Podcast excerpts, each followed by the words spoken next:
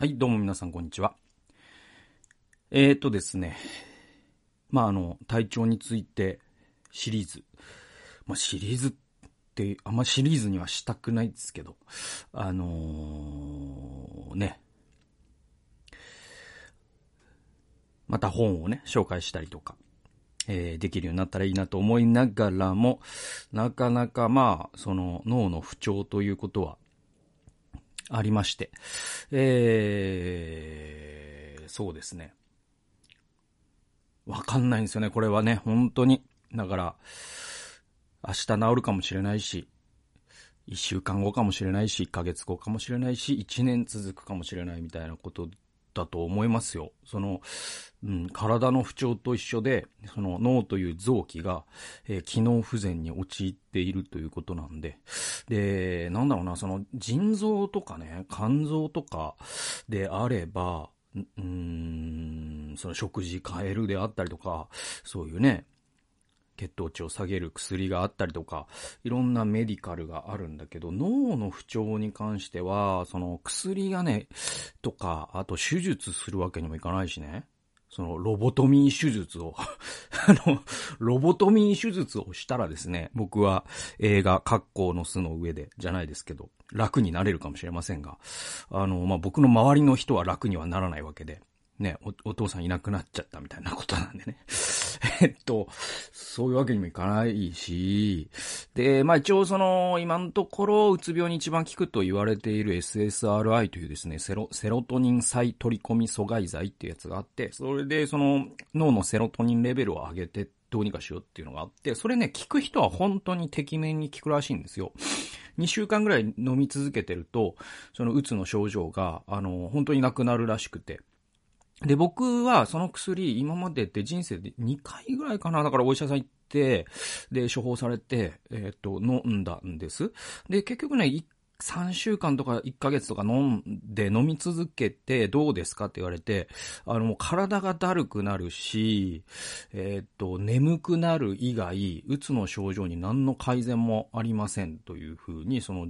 状況を、まあ、お医者さんに伝えたら、ああなたは、その、SSRI 効かない人なんですねっていうことで、えっと、じゃあ漢方を試しましょうかって言われて、で、漢方も何ヶ月か飲んで、えー、で、漢方も、まあまあ、なんか、な、何にも、なんていうのかな、変化はないんで、えっと、じゃあまあ、そういうね、その、トリプトファンっていう、その、ね、えっと、セロトニンの全物質となる、そういうバナナみたいな食べ物を食べるとか、まあそういうことぐらいですかね。あとは休んでください、みたいな、まあそういうことでお医者さんにもアドバイスいただいて、えっと、だからその、何が言いたかったかというと、その SSRI は効く人にとっては、特効薬とまではもちろん言えないかもしれないけど、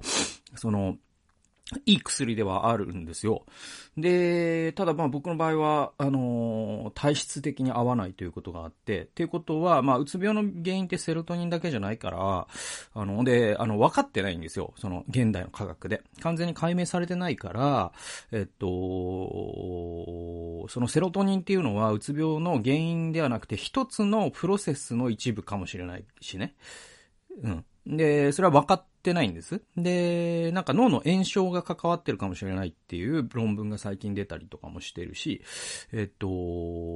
とにかくだからそういう代謝異常なのか、気質異常なのか、炎症なのか、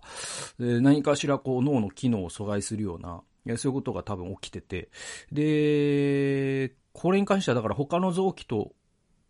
の場合はできることがいくつかあったりとかするんだけど、脳の場合は、脳の機能不全の場合は、本当にもう休むしかないっていうところはあって、まあでも、その肉離れにしてもね、そのアキレス腱断絶にしても、スポーツ選手とかで考えたら、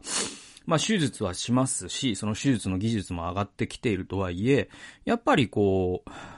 シーズンを棒に振って、休むしかないわけじゃないですか。えーっと、だからまあそういうことで言うと、なんとか、脳は特別つ辛いっていうか、その大変だっていう一概にも言えないというか、とにかくまあ休むっていうのは共通してるんでね。で、えっと、だから、まあ何が言いたかったかというと、えっと、まあ予測ができないので、えっと、いつ、その、また本とかを、えっと、読めるようになり、そしてこう、アウトプットを、これまで通りに、できるようになる日がいつ来るかというのが全然わからないので、まあわからない間は、その前回も言ったけど、その、えー、うつの時の、その、自分と、そえっ、ー、と、普通の時のうつじゃない自分が、なんでしょう、その、多重人格っていうのとも違うんだけど、多分その自己同一性が脅かされるのが一番怖いっていう話を、えっ、ー、と、前回動画で話して、あれ先週だったんです。で、ちなみに今撮ってるのは10月28日で、えっ、ー、と、まあ、先週2本撮って今週も1本ぐらい撮れればいいかなと思ってたら、まあ、今日、えー、ちょっとたまたま、うん、午前中は、えー、なんかできそうだぞという予感があったので、まあ、やれるときはちょっと、リハビリがてら、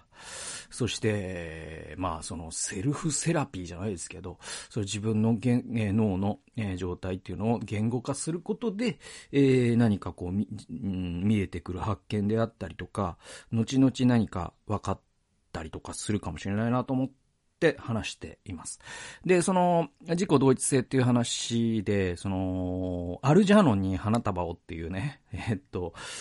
あの、ダニエル・キースの小説があって、で、それって、その 知的障害者の IQ70 の主人公が、えー、一瞬、瞬間風速的に IQ200 みたいになり、えー、そして最後にはまた70に戻っていくっていうストーリーで、で、その70の時の主人公と200の時の主人公ってもはや別人なんですよね。で、その小説読めばわかるけど、その文体も違えば、考えてる内容も違えば、悩んでいる事柄も違えばですね、その大人と子供ほども違うわけですよ。で、そしたらその、ね、その最初と最後の70の時の主人公と、その中盤の200の時の主人公って、もう違う人だよね、みたいになってくるんですよ。うん。で、その、今、そうつの症状がある時の自分って、その、例えるならば、えー、そのキースの小説でいうところの70の主人公なんじゃないかなと僕は思ってて。で、だから、うん、健康な時の自分が200というつもりは全くないし、凡人ですし、これを聞いてらっしゃる方の方が、あ頭は賢いんじゃないかなと思うんだけど、それでもですよ。それでも、まあ僕にとっては、その病気の時の自分にとっては、えー、まあその病気じゃない時の自分がもう天才に感じるんですよね。なんであんなことができてたのかマジでわかんなくて。その毎日なんでそんな本を読み、そしてそれを理解し、えーそしてアウトプットを、その、口笛を吹きながらでもできるみたいなさ。で、文章とかも毎週2万字とか平気で書けるし、まだ書けるなと思って、るし、きっと読む人が負担だから抑えてたぐらいで。えー、だからな、なんであんなことができてたのか全然わかんなくて。で、まあその仕事だけじゃなくてさ、で、それに加えてその子供と遊んだり、えー、買い物に行ったり、家事の手伝いをしたり、なんだろうね。そういう子供ね、見ておくっていう体力があったりとか、そのあ、あらゆる、その、日常生活で自分がしていたすべてのことがもう超人に見えて、うん。で、じゃあその、IQ70 の無力感に打ちひしがれる自分のえー、考えていたことを、えー、っと、その、元に戻ってった自分は時に理解できないことがあって、で、その理解できないことがあるから、えっと、で、もう元に戻っちゃうと、なかなかね、これがね、その理解の断絶っていうのがあって、まあ前回ね、その夢日記とか、あの、寝る前に宇宙の全ての秘密が分かった人の話をしましたけど、まあそういうようなことに似ていて、なんというかその、この病気の時の自分の主観から見える風景というものは、今しかなんか描けないような気がするんです。その脳が、うんと、水の中に水没してですね、さ、あるいはまあサランラップにくるまれてと言ってもいいかもしれない。なんかそういう、こう、ぼんやりとした霧の中にいるような状況の中でしか見えない風景っていうのがあって、で、それを今スケッチしておかないと、水の上に上がった時に、あれ？全然デッサンが描けないぞみたいなことになるじゃないかなと。その今までの経験から言ってもそうなんですよ。その忘れる速度っていうのが恐るべき速度なんで だから、まあ今、チャンスでもあるのかなと思ってて。てで、かといって、ここでまあ、もうめちゃくちゃチャンスだっていう、何本も動画を毎日撮らねば、みたいなことになるのは一番ダメで、えっと、その、それが焦りを生むし、あとまあ、普通に消耗するしね。やっぱ30分1時間とか喋ると次の日に結構、その症状が頂上のその重さとなって リバウンドしたりするんで。だからまあそれ、その辺でこうアクセルとブレーキね、踏み分けながらですね、えっ、ー、と、動画をまあ撮れる限り撮っていこうかなと思ってます。はい。で、あのー、まあそのメモ一応そのね、僕がその病気の時に、うん、こういうことが自分のには起きているんではないか、みたいなことを、えー、考えたことをメモを取ってて、まあそれがその夢日記と一緒で、えっ、と、じゃあそれって何なのっていうのを後で読んでなん、な、わかんなかったりとかするんだけど、するんだけど、えっ、と、そしてまたそれを体系だって面白く話せるほどの、なんていうのかな、その、プロット力が今の僕にはないので、えー、非常に、三分的なと言いますか、えっ、と、はいはいはいはい、プランのない話というか、えー、そういう話になるかもしれないし、聞き苦しいかもしれないし、とは思うんですが、なるべくですね、そのメモをちょっとわかる限りにおいて、こういうこと考えたんだよというなんかスケッチをしてみたいなと思ってるんですね。はい。で、まず、えっ、ー、とね、結構その食器というかその、この再発の時に割と僕毎回思い出すことが一個あって、で、それ何かと言いますと、あのー、えっと、養老たけしさんというですね、まあ、僕、すごく尊敬する、えー、脳科学者の人がいて、で、養老たけしさんの本結構僕、ほぼほぼ全部読んでるんですよね。それで、えっ、と、養老さんが言ってたことの、その、多分これって超バカの壁とかそのあたりだったと思うんですけど、あの、あのね、この社会というのは、その、頭がいいということの価値を高く見積もりすぎているっていうんですね。うん。で、えっと、大事なのは、いい頭よりも丈夫な頭なんだっていうふうに、養老さん書いてて。で、それ僕20年前ぐらいに読んで、すごく心の中で大切にっていうかなんかずっとこう、この言葉が自分のこと、心の中にずっとあって、で、それと言いますのも、その、まあ、ヨロさんはなんでそういうことを考えたかというと、あの、ずっとその東大の医学部の教授をしてるじゃないですか。してたんですね。で、それを中、えっ、と、た、えっ、と、なんていうの？その早期退職 ?55 歳ぐらいの時に早期退職してからは、そういういろんな、今みたいに本書いたりとか、まあまあ本当に昆虫をね、集めたりとかいろんなことをなさってて、本当にその生き方が僕は素敵だなと思うんですよ。で、その、えー、ヨーロさんが、でも、えっ、と、20年以上、えっ、ー、と、東大の理産の、うんと、医学部ね、医学部のことを理科三類と言いますから、理産って言うんですよ。で、東大の理産医学部の学生を、うん、20年ぐらい定点観測してきて、思ったことなんですって、それが。いい頭より丈夫な頭の方が大事だっていうのが。で、それって何かっていうと、その東大の医学部って確か100人いるかいないかとかじゃない ?1 学年。うん、僕の、ごめんなさい、記憶違いだったらごめんなさいだけど、確かね、そん、何十人みたいな、あの、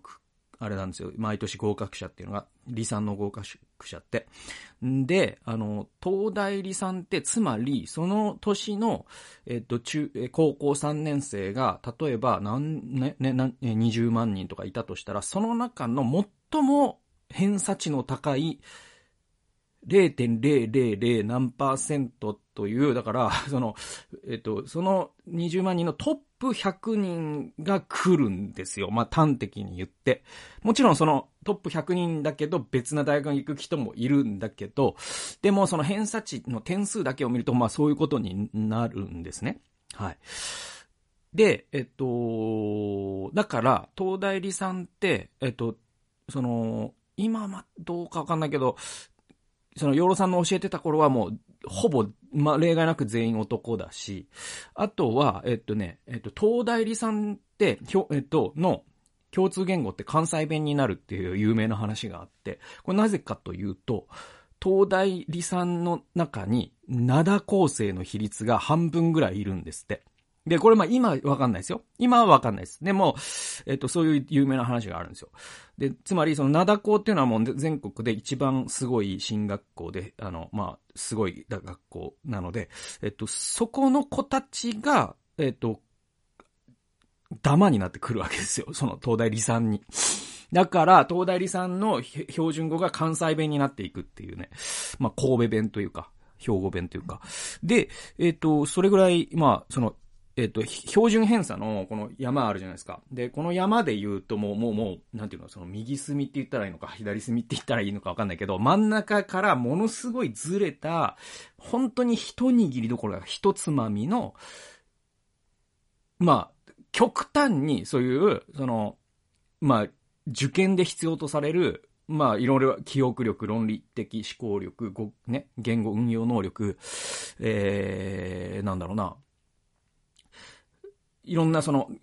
まあ、その IQ テストにもちょっと重なるところのある、ね、推論する力とか、そういうその、大学受験という能力において、もうものすごい偏差が偏った何十人かが集まるという場所が東大の離散で、で、その子たちを20年以上教えてきた養老先生は、が、たどり着いた結論が、この、世の中で頭が、いわゆる俗に頭がいい、格好付きの頭がいいね。えっと、だからその、大学受験でいい成績を叩き出せる、あるいは IQ テストで200とか、そういう類の頭の良さっていうのの価値をこの世の中は高く見積もりすぎてて、むしろいい頭より丈夫な頭の方が大事だぞと。だから、その親御さんがもしね、子供育ててらっしゃるならば、その子供に頭いい子になってほしいと願うこともいいんだけど、それは実は、その、この世の中を生きていくということに関して、そんなに価値があるものとは養老さんには思えない。むしろ、頭が丈夫であることの方が大事なように私には思われるということを、その東大理産で ね、すごい頭のいい、もう頭のいいで言ったらもう、日本で最も頭のいい何十人かを、ずっと定点観測してきた、その養老さんの実感だったっていうのが僕はすごく、えー、心に残ってて、それで、まあそれは、まあいろんな経験があるんですよ、養老さんね。だから、えっと、東大理さんの学生からオウム真理教のね、幹部になった学生もいる。ね。で、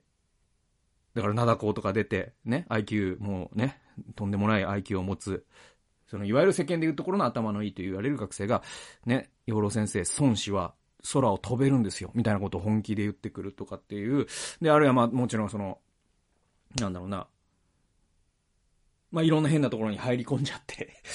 あの、それが信仰宗教だったりするかもしれないし、まあ、恋愛とか、まあ、それ、太宰治のように、ね、恋愛でつまずいて、その自殺しちゃうとか、えー、と、まあまあ、いろいろですわ。その、芥川とかもそうだし、で、そういう、と、なんか、天才ゆえに壊れちゃう人って、あの、枚挙にいとまがなくて、それは東大理さんのみならず、例えばその、アラン・チューリングというですね、コンピューターを発明した人も、まあ彼の場合はその時代状況が本当にあまりにも不運だったということはあるけれども、まあその最終的には自殺という形になっちゃったりとか、いろんなケースがあるわけですね。はい。で、まあニーチェもね、ちょっと最後は不幸な最後を遂げたりとか。で、それって養老さんの言葉で言うと、頭がいいかもしれないけど、頭は丈夫じゃなかったねって話になるんですよね。で、この 言葉がなんで僕に、うんとずっとこびりついていたかというと、おそらくなんか、その、えっと、僕の脳が、養老さんが指摘するような傾向にあるなと思ってるからなんですよ。で、それは僕は東大理さんのような、ね、なんか、そういう、その、ね、同世代で一つまみとかっていうことでもなければさ、えっと、アラン・チューリングでもなければ IQ200 でもないですよ。もうどちらかというと凡人の部類、えっと、だと思うんですけど、でも僕を本当にざっくりとですね、そうやって養老さんの、えー、区分けをさらに乱暴にしていくと、まあまあ、だから、そういう言い方難しいけど、その、いい頭の、うん、傾向があ、あ、あるんですよ。その、その、なんていうのかな、えっと、論理的思考力とかっていうのが得意だったりとか、抽象思考が得意だったりとか、まあ、いろんな言い方があるんだけど。で、えっと、とにかく、まあ、そう、そう、仮にそうしましょうよ。ね。えっ、ー、と、反論あるかもしれんけど。で、で、それで、えっ、ー、と、なんだろうな。あのー、でもまあ、シャレで言ってるわけ、半分シャレなんだけど、半分、まあそういうのもあって、まあ、だから僕の場合、家族5人のうち2人が東大で現役に入ってて、でもやっぱ家族5人の中では、あの、多分この家族一番頭いいのはしゅんくんだねっていうコンセンサスがどことなくあったりとかするわけですよ。それで、だからまあなんかそういう、うんと、なんだろうな、なんかさ、パソコンとかでさ、その CPU のさ、速さとかをさ、あの、なんか、あの、グラフにするアプリとかあるじゃないですか。タブレットとかパソコンとかで。だからあれで言うと、なんか最大速度がすごく出るんだと思うんですよ、僕の頭って。で、で、一方、その丈夫じゃないっていうのは自分でも自覚してて、で、それはそうこうやってその脳が壊れるみたいな状況になるから、鬱になるとね。で、そういうことを思って、おそらく丈夫じゃないな。だからなんかエンジンでさ、例えるとさ、なんか丈夫な頭って、つまりランクルとかね、そういうことなんですよ。あとそのトラクターとかさ。で、20キロしか出ないけど、もうどんな石でも乗り越えるじゃないですか、トラクターって。で、ヨロさんはそっちの方がいいよって言ってって。で、えっと、僕の頭とかって多分、その、なんか、その、レース用の車、サーキット走るレース用の車？なんか300キロ出るんだけど、オンロードのみだし、そのオンロードにちょっと穴開いてたらクラッシュするし、みたいな。えっと、で、それが、だからあるから、僕はなんかこの、その養老さんの本読んでから、ずっとなんか、その自分がえっと、丈夫な頭であるためにはどうすりゃいいのよ、じゃあどうすりゃいいのよ、みたいに思ってて。で、養老さんってさ、じゃあどうすりゃいいのよ？が一番嫌いな人だから、お前それはお前で考えるって人だからね。あ、じゃあ俺考えようと思って、この20年ずっと考えてるんですよ。で、えっと、出たこ答えじゃないですけど、えっと、そろそろやっぱ答えらしきものにたどり着かないと、さすがに20年経ってるんで、あれだなと思って。で、僕の結論は、あの、えっ、と、もう、それは脳の個性だから、変わんないなっていうのが結論。諦、諦めたっていうね えっと、そうそうそうそう。あのー、変わんないですよ。あのね、だから、丈夫な頭の人がいい頭になりたいと思っても、それはなれるもんでもないし、いい頭の人が丈夫な頭になりたいなと思っても、なれるもんでもないし。で、良くてかつ丈夫だったらそれはもちろん一番いいんでしょうけど、えー、でも、それって、なんか、すごく、わがままでもあるし、なんていうのかな、あの、体の個性とちょっと似てて、あのー、そうそうそうそう。えっとね、その筋肉がつきやすい体もあればさ、ね、えっと、そうじゃない体もある。え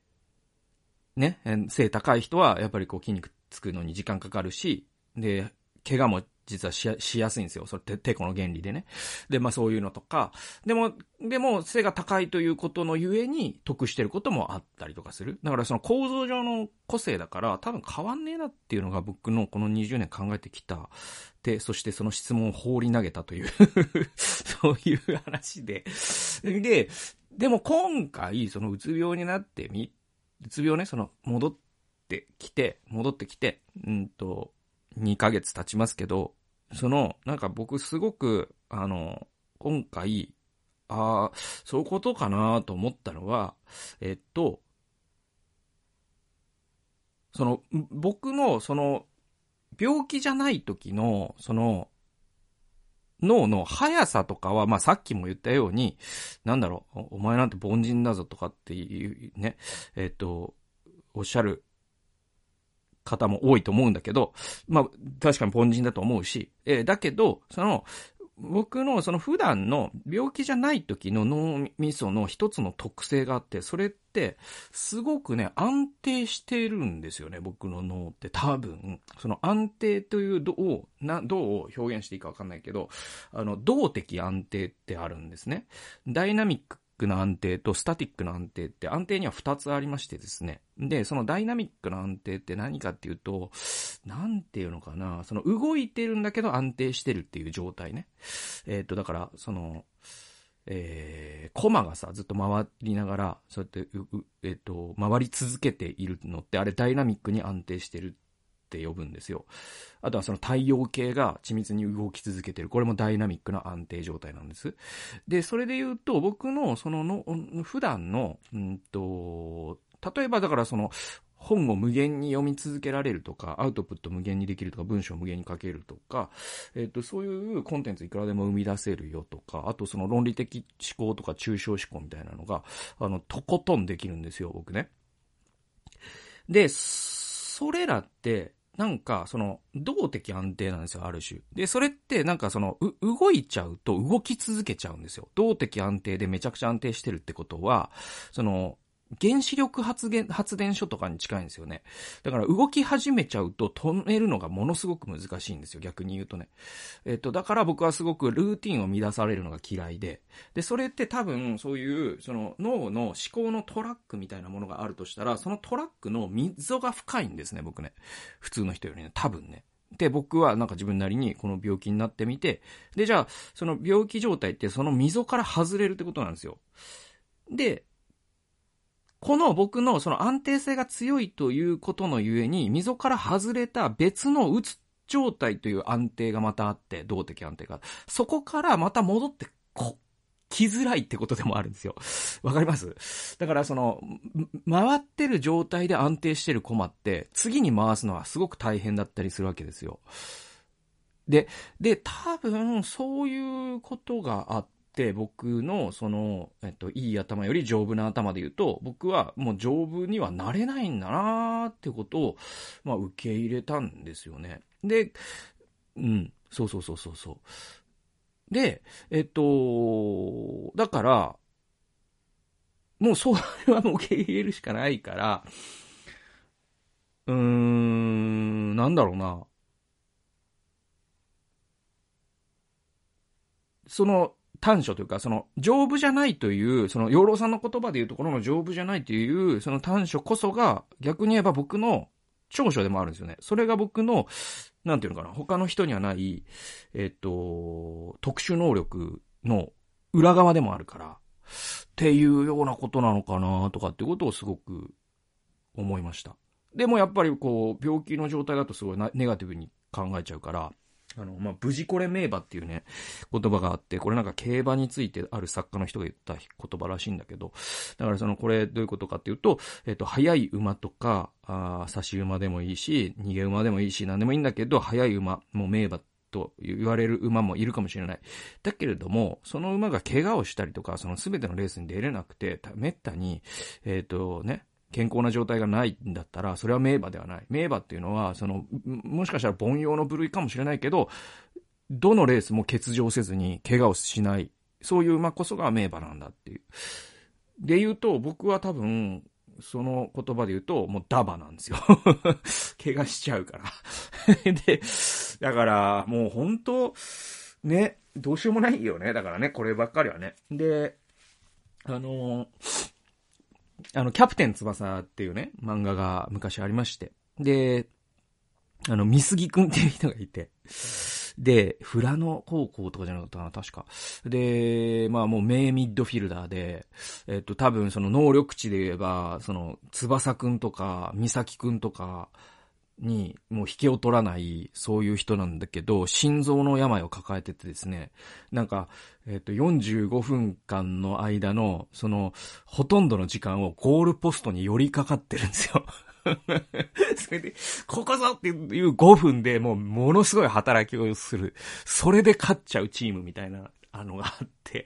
まあそれはそのフィクションだからさ、そんな人いたらとんでもない、あの、あの、サッカーとかしない方がいいよっていうのが、今のガチな答えだと思うんだけど、えっ、と、だけど、その、三杉くんの話とかも、その僕は養老先生のいい頭より丈夫な頭をね、えっ、と、読んだ時に、三杉くん、あ、これ三杉くんのことだってちょっと思ったんですよね。で、えっ、と、だから、じゃあ丈夫な頭、これは石崎くんのことだって思ったんですよ。で、あの、石崎くんってあの、南葛高校のディフェンダーで、坊主頭で、えっと、石崎くんの、うん、得意技が顔面ブロックっていうね。相手のシュートを顔面で止めるっていうね。で、だから多分、その、無事これ名馬で言えば、石崎くんこそ名馬であり、三杉くんはダバだってことなんですよね。で、なんだろうな。まあ、僕の場合、その、怪我をする上に、えっと、えっ、と、能力値高いわけじゃないから、その、心臓病の石崎くんですよ、もう。うん。だからもう、まあ、俺は、俺は、ダバだなっていう。まあこれもうつの症状でこうやってネガティブに捉えてるんでしょうけど。まあまあそんなこととか思いましたね。えっと、あとね、あのー、もう30分話しちゃったから、ちょっとね、ででもちょっとね、僕、あの、留保で、えっと、もうちょっと話さしたいことが一個あって、それが、そのね、えっと、丈夫な頭と丈夫なじゃない頭っていうものと少し関係がある話で、えっと、こういう無痛とかをやっちゃう人のことを、あの、その、メメンタルが弱いっていう表現とかするじゃないですか。そのメンタルが病むとかさ、メンヘラとか、まあそういう言葉とかもそうだけど、で、僕、これね、だから、その最初に言ったことで、その、うつが100人いたら、100通りのうつがあるから一般化できないんだけど、少なくとも僕のうつの場合は、このメンタル云々っていう話はもう全くピント外れだし、えっと、うん。あの、何にも実感が伴わないというか、その、あ、メンタル病んでるなと思ったこともないし、その、わかります？だから、僕その、そうそうそうそう。だから、その、メンタルがやられて、脳がクラッシュするわけでもないし。で、最初の僕、一番最初に発症した2年間ね、ダメになった時は、あれは完全に、なんていうのかな、あの、頑張りすぎというか、その、適応不全の状況っていうかね、自分に適性のないことをや、やりすぎて、で、あの、本当にこう、最終的にこう、縄が切れるみたいな形でなって、で、実際お医者さんも燃え尽きですねって診断したし、っていうことがあるんだけど、でもその後の寛解した後の発症って本当に、あのー、なんていうのかな、ぎっくり腰とか、そういうものに一番近くて、全く理由もなければ、そのメンタルの部分と全く関係ない。そして、その脳の、その、うつ状態になった時の症状の一つとして、感情がおかしくなるから、で、全く感情を感じなくなって絶望感しか感じないっていう意味の、なんていうその、心がなんか鉛みたいになるっていう症状はあるんだけど、その、メンタルが弱くてダメージを受けて、ついにそうなるっていう表現は僕にとっては全く違うんですよ。で、これ聞いてる方の中に、いや、あの、私の場合メンタルですっていう方がいたら、まあ、それは、そそれそうなんだろうと思うし、だけど、なんかその、えっと、世間一般がうつ病のことを語るときに、そのメンタルと、その脳、脳の病気だからね、まずね。で、それを、その、不分けしなさすぎだなっていうのはいつも思ってて、なんかその心弱い人みたいに思われると、なんか、あの、えっと、全然僕はピンとこない。だから僕はじ、だ俺は心が強いんだというつもりも全然ないんだけど、なんていうかね、僕のうつの実感として、その脳の機能不全っていう実感はものすごくあるんだけど、その、えっと、メンタルが弱っていってうつになるっていう順番では少なくとも全然なくて逆なんですよ。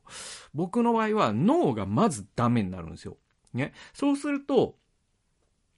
えっと、それから1ヶ月ぐらいは確かにもう本当にそれが分かってるから休もうっていうことで心も安定してるんです逆に。もちろん絶望感みたいなのはずっと与えてきますよ、うつはね。だけど、その大きな局面で言うと、心はもう安定してて、メンタル何も影響を受けてないんですね。で、だけど、その脳がダメになった状態が2ヶ月とか続いてくると、その状況がさ、どんどん、なんていうのかな、えっと、仕事とかも、その、貯金してた分をどんどん使い果たして、えっと、ね。で、追い越されていくっていうか、仕事に追い越されていくっていうか、これやらなきゃいけないけど、ずっと自分が抱えててとかっていう案件が増えてきたりとか、えー、そうそうそうそう。で、娘とずっと 2, 2ヶ月も遊べてあげてないとか、まあ、いろんなその状況が、機能不全の自分という中で、だからまさにそのアスリートがさ、アキレス腱とかやっちゃうと、その、自分が練習できないという、どんどん置いてかれるみたいな、チームにも必要とされなくなるんじゃないかみたいな、そっちがメンタルに響くわけで、で、う、うつの場合も同じで、なんていうのかな、そのメンタルをやった結果、えっと、脳がだ、ダメになったんじゃなくて、脳がダメに先になって、その結果、状況が自分を追い詰めてくるという、えー、その、うん、状況がどんどん自利品になっていって、それがものすごくメンタルを蝕むんです。それはだから、その脳の機能不全とは全く関係のない話なんですよ。これ何度も言いますけど、僕に関してですよ。だからそうじゃないという人がいてももちろんいいけど、